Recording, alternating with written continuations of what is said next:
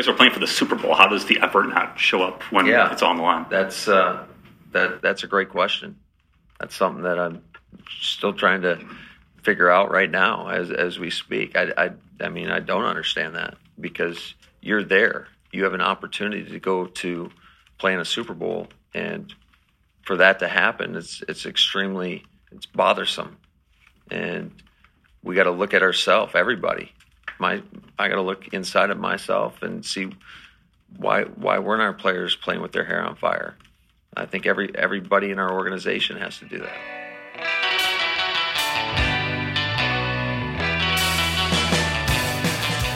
That was, of course, uh, Packers head coach Matt LaFleur in his end of season press conference.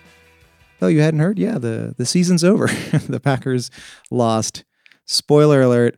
Um, anyway, Zach Rapport here, and I wanted to just drop you guys a, a moment of audio into your feed because uh, no, we're not hiding from the reality that the Niners really whooped up on the Packers uh, by not doing our usual recap show. We're not hiding. It's actually just uh, kind of bad timing across the board here. Alex and Ben both suddenly being out of town for work, so very, very convenient. And um, well, I'm no uh, Peter Bukowski. I'm not Jon Meerdink, and so the the one man and a microphone approach uh, doesn't really suit me personally. But again, I wanted to drop in and say, uh, well, a few things. Firstly, that we will be back next week to talk all things Green Bay Packers. And although I know uh, in past off seasons we've taken long stretches of time off, I'm going to try to stick to a weekly commitment all off season long. So it might not always be Alex and Ben uh, both joining me. Uh, maybe just one or the other. Maybe Tex will stop by um, other guests as well. You know, we've got a lot of content ideas for the off season, so please keep us in your rotation. Um, you know, we're not going to go anywhere. And Sonny's not going to go anywhere. I don't know if you heard him barking in the background. But uh, another thing I wanted to get in here was to mention sort of the 18 hour roller coaster ride we've all been on here, wondering if the uh, Packers would be parting ways with with Mike Pettine after the the Niners kind of stole his soul twice twice this year. Not fun. Um, it was a hell of a ride out there on Packers Twitter, but we can now confirm that Matt LaFleur does intend to keep Mike Pettine around. Um, I can also confirm that I asked our buddy Justis Mosqueda to rate how he felt about that on a scale from one to dead inside, and um, we're currently planning his funeral. But it's a it is a mixed reaction out there, and uh, I am of uh, two minds really. I think that it is fair to look at the Dom Capers tenure to see early playoff failings and the team kind of sticking with him for years and years and and there's an argument there for hey let's just stop the train. Thank you for your service Mike Pettine but we don't want to prolong the inevitable like we did with Dom Capers. Um, another angle to consider on the fire Mike Pettine side is that uh, he was never Matt LaFleur's guy. LaFleur was was hired and he was kind of told by the front office like, "Hey, you know, wink wink nudge, we really like Mike Pettine, you know, we want you to hire your own staff, but wink wink nudge, we really like Mike."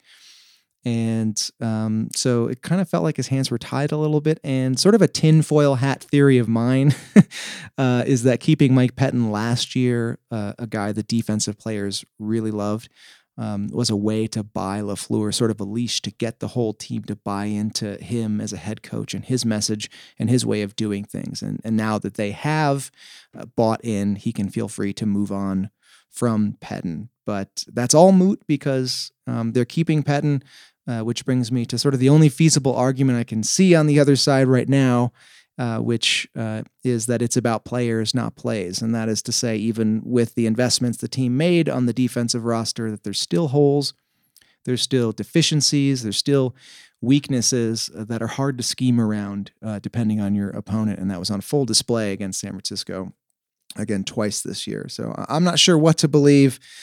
Um, but what I believe doesn't matter because I'm literally some idiot with a podcast. So whatever. Uh, anyway, uh, one last thing I, I did want to mention uh, was firstly to thank all you guys for listening all year. We had a lot of listener growth this year, and it has been uh, a blast for us. And I want to uh, shout out to everyone who tweeted at us at the APC pod after the loss.